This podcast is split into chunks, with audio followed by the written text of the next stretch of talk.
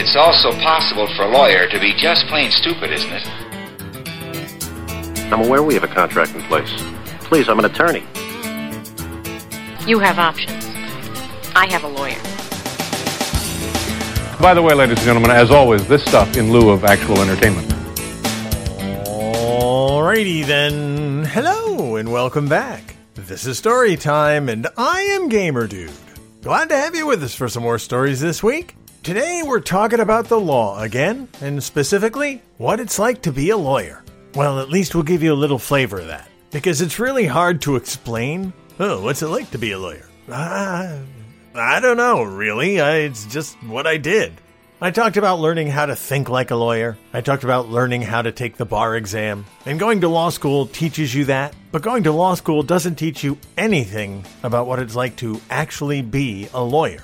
And so, what I thought I'd do is touch a little on that. Now, obviously, this is my own unique experience. Everybody who becomes a lawyer, just like everybody who becomes a teacher or a salesman or an artist, everybody has their own unique path. Everybody has their own unique experience. I'm sure there are similarities between the paths that an artist might follow with that of any other artist, or any other teacher, or any other salesman. But just like everything, we experience the world our own way, from our own frame of reference, bringing to it our own baggage. So I guess that's my caveat. This isn't what it's like for everybody to be a lawyer, but I'm going to give you a little flavor of what it was like for me to be a lawyer.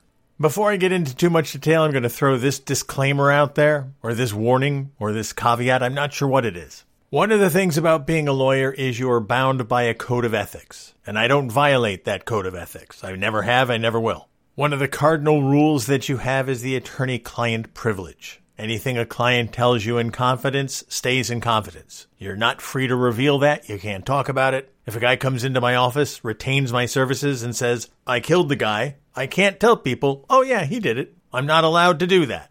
Now, that knowledge does prohibit me from doing certain things for that guy. For instance, if he's arrested for murder and tried for murder, I can't put him on the stand and have him testify, I didn't do it, when I know that he did. That's what we call suborning perjury. I know that he did it, so I can't put him on the stand knowing that he's going to lie. That's also an ethical thing. I can still defend him, I just can't put him on the stand knowing he's going to lie. That's a no no.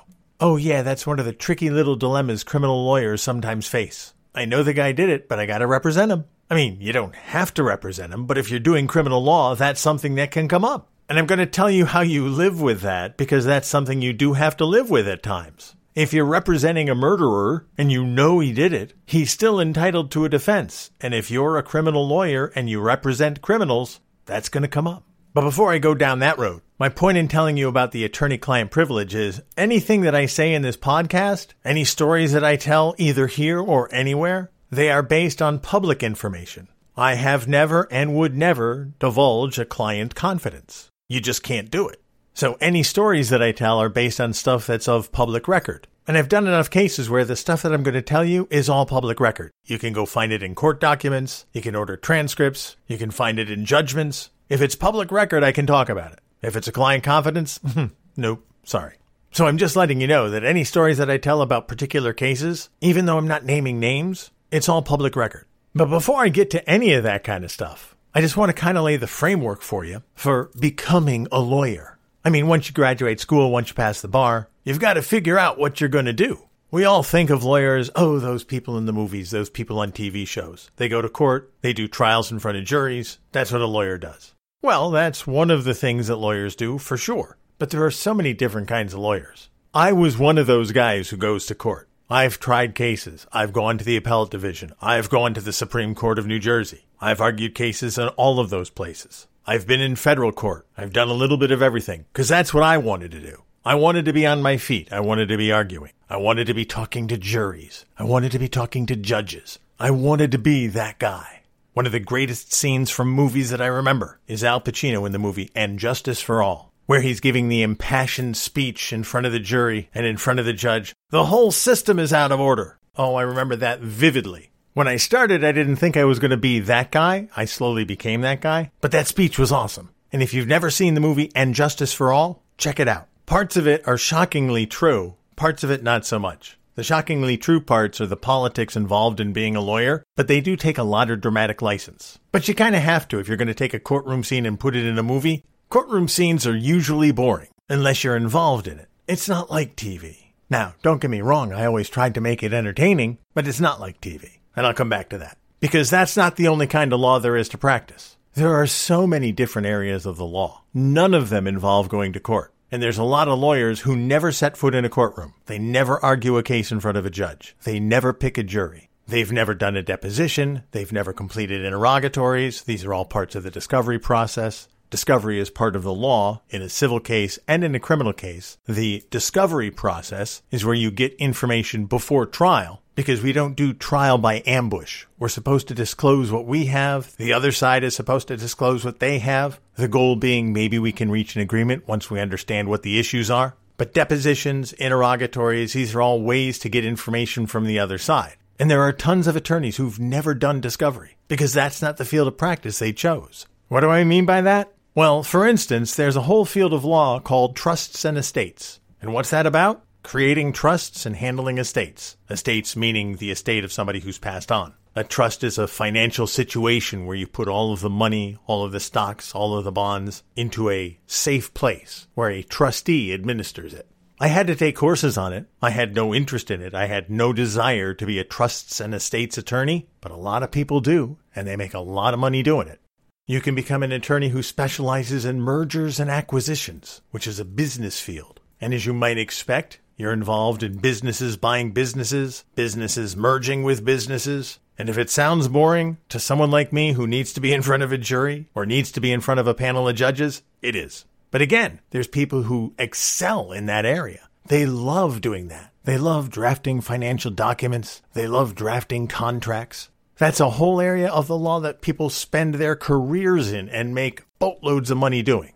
You can become a real estate lawyer. All you do is handle real estate. People are buying and selling real estate all of the time. People are renting real estate all of the time. You need to draft leases. You need to draft contracts for the sale of a house or a building. You need to do home inspections. You need to do closings. Now, truth be told, in real estate law, dirty little secret, there's a universal form that you're supposed to use in real estate sales. You can add riders to it, which is like an addition to the contract. But everything is very form based in real estate law, so there's not a lot of heavy lifting for an attorney. And if you ask the staff at any attorney's office, they'll say they do all the work, and they're not lying. But real estate law is a whole other practice that you can get into as a lawyer. You don't go to court. There's no discovery. There's no juries. There's no judges. You draft contracts and show up at closings. Basically, that's it. And I've done a little bit of all of these things. I started out in a general practice office. We focused primarily on criminal law and family law, and there was a lot of court work, there was a lot of appellate work.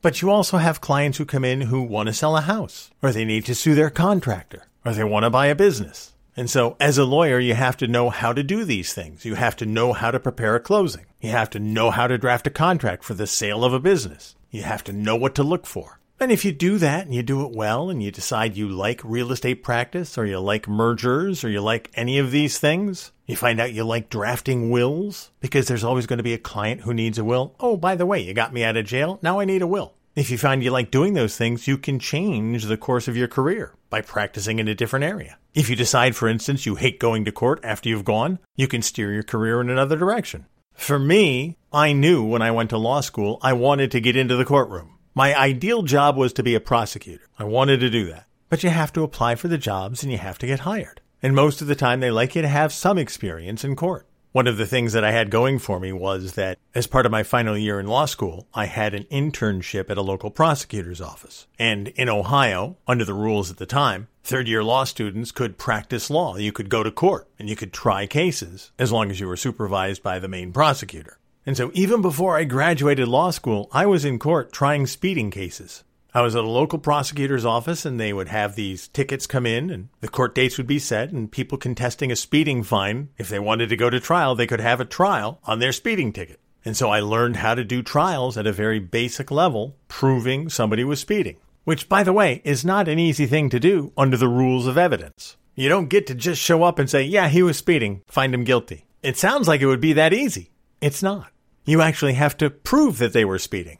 I know, right? Wait, wait, I have to prove he was speeding? The cop wrote him a ticket. It's not that easy. When you have a ticket accusing somebody of speeding, the state still has to prove its case. You have to prove, beyond a reasonable doubt, that the person in question actually exceeded the speed limit. Well, how do you do that? Well, you bring the cop in to testify. That's number one. How did the cop establish that he was speeding? Well, he used a radar gun. Well, when you bring the cop in, he has to testify about how the radar gun works. And back in the day, there was a way to calibrate radar guns, and you had to establish that the police officer followed all the steps to properly calibrate the radar gun before he started his shift. Because if he didn't, that's a defense. If the cop screwed up the calibration of the radar gun before he used it, and that's the basis for the ticket, you've got a viable defense to the speeding charge. Well, Your Honor, if the gun wasn't working correctly, how can we know that Officer Jones was correct in saying that my client was doing 75 miles an hour in a 55 zone? And that's how you win a case on the defense side.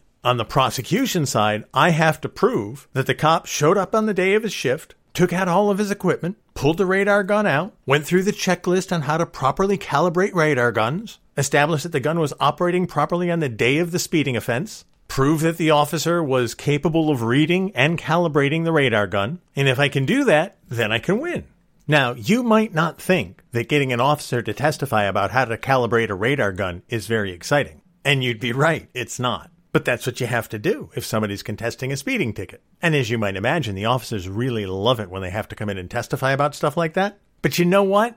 If you want to defend yourself in court, you're allowed to do that. And if you want to mount a defense to a speeding case, and if you happen to know that Officer Jones is not good at calibrating his guns, or even if you have a reason to believe that he might not be, maybe you do want to take that to trial. That's what the right to trial is there for. You're allowed to defend yourself, and it's the state's obligation to prove its case. And if the state can't, the state loses. That's what the presumption of innocence is all about. You're innocent until proven guilty, and it's on the state to prove that you're guilty.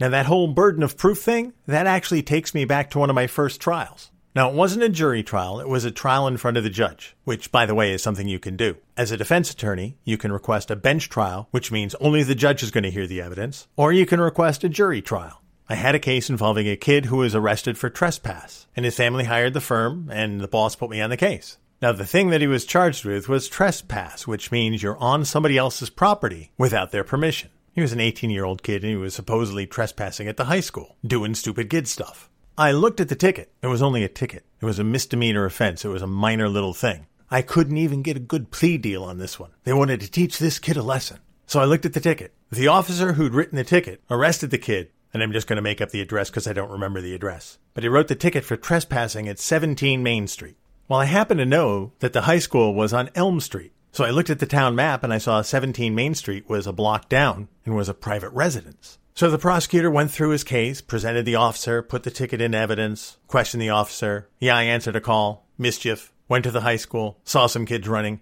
picked the kid up at 17 Main Street, wrote him a ticket, sent him on his way. That was basically the state's case.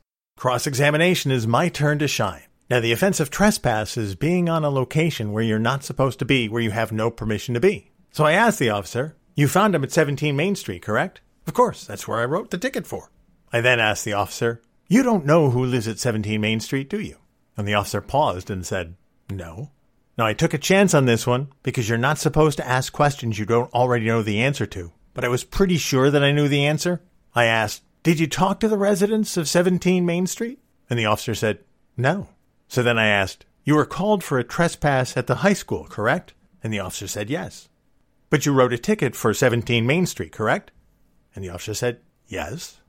Okay, thank you, officer. And I stopped asking questions because the officer had just given me all I needed to defend the case. The kid was charged with trespassing at the high school, which was on Elm Street. The ticket was for 17 Main Street. The officer hadn't talked to anybody at 17 Main Street, didn't know who lived there, didn't know anything about the people at 17 Main Street. And at that point, I rested and they said, Judge, I move that the case be dismissed. The state hasn't proven that the defendant was not supposed to be at 17 Main Street. The state may be arguing that he trespassed at the high school, but they didn't prove that. He was picked up at 17 Main Street, and nobody knows why he was there. And the judge said, Mr. Gamer Dude, you're right, and dismissed the case.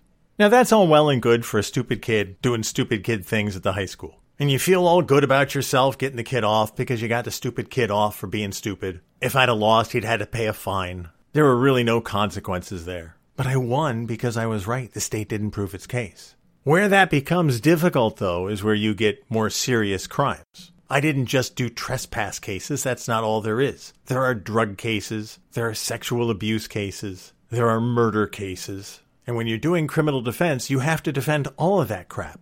One of the hardest cases that we had, and one of the things that made me realize I really wasn't cut out for criminal defense, was when my boss took on a case involving a stepfather who was accused of sexually abusing his two stepdaughters.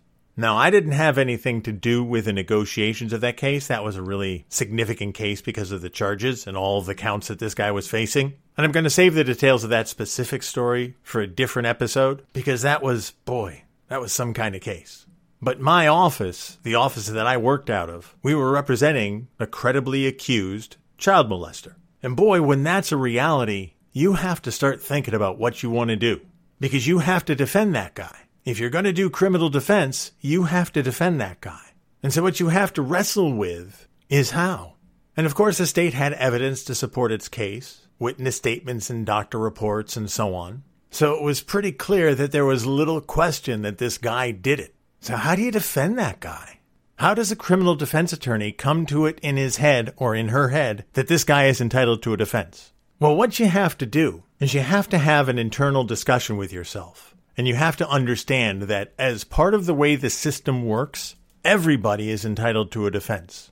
The way our system works is the state has to prove its case. If the state didn't have the burden of proof, then the state could come around and arrest anybody on any trumped up charge and throw them in jail, sentence them without a trial. They could do it to you, they could do it to me, they could do it to your Uncle Roy. The criminal defense attorney's job is to protect the rights of everybody. And you do that by giving a defense to somebody who's been accused, whether they did it or not, to make sure that the state can prove its case. If the state can't prove its case, then the case should be thrown out. You don't just get to make stuff up and accuse people and put them in jail just because you don't like them.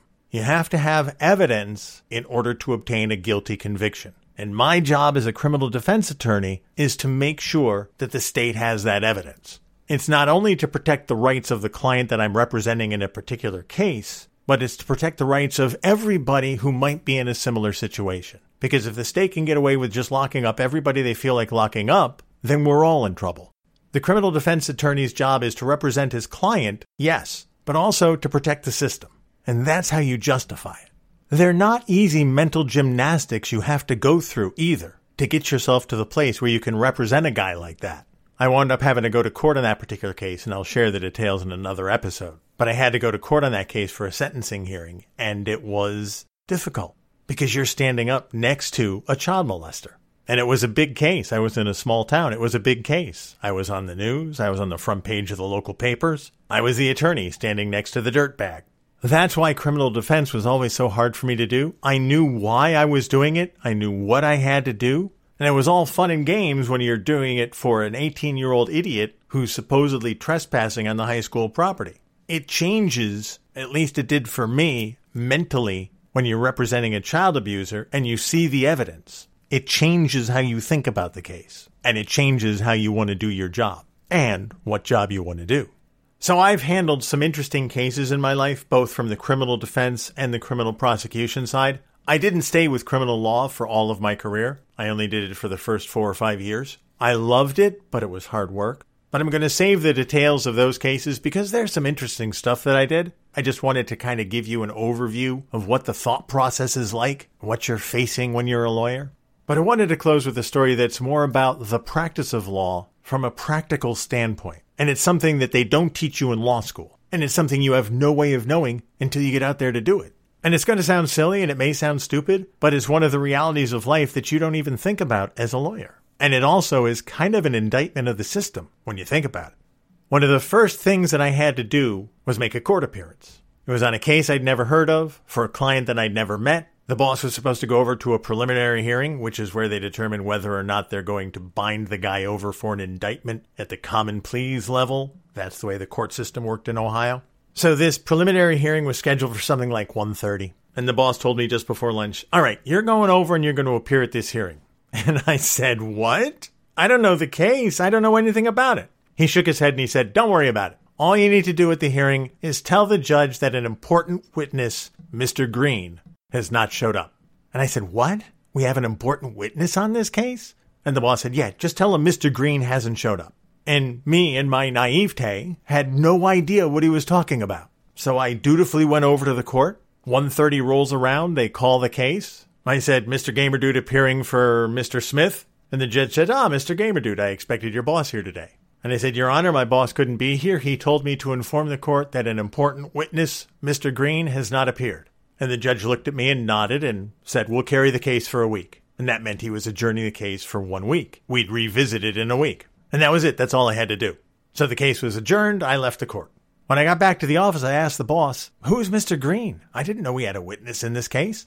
And the boss looked at me and grinned and shook his head and said, Oh, yeah, Mr. Green means money. We haven't been paid yet on this case. We're not showing up in court until the guy pays us. And I felt dumb because, oh, yeah, Mr. Green, it means money.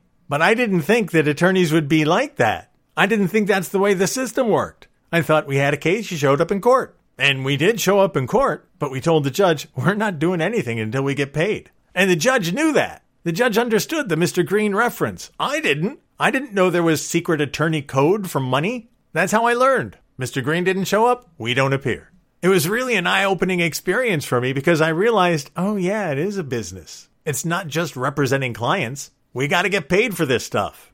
It was the first time that I had that realization, but in that office, it was not the last time. We were in the middle of representing one client. He hadn't paid us for the one case. He got arrested again while we were representing him on the first case. And the boss put me on the phone with him and said, Tell him we're not appearing on this case until he pays us on the first one. And so I did. And so the guy sat in jail. It hadn't occurred to me that, oh, yeah, we really do have to get paid for this stuff. I just assumed it happened. It really was an eye opening lesson.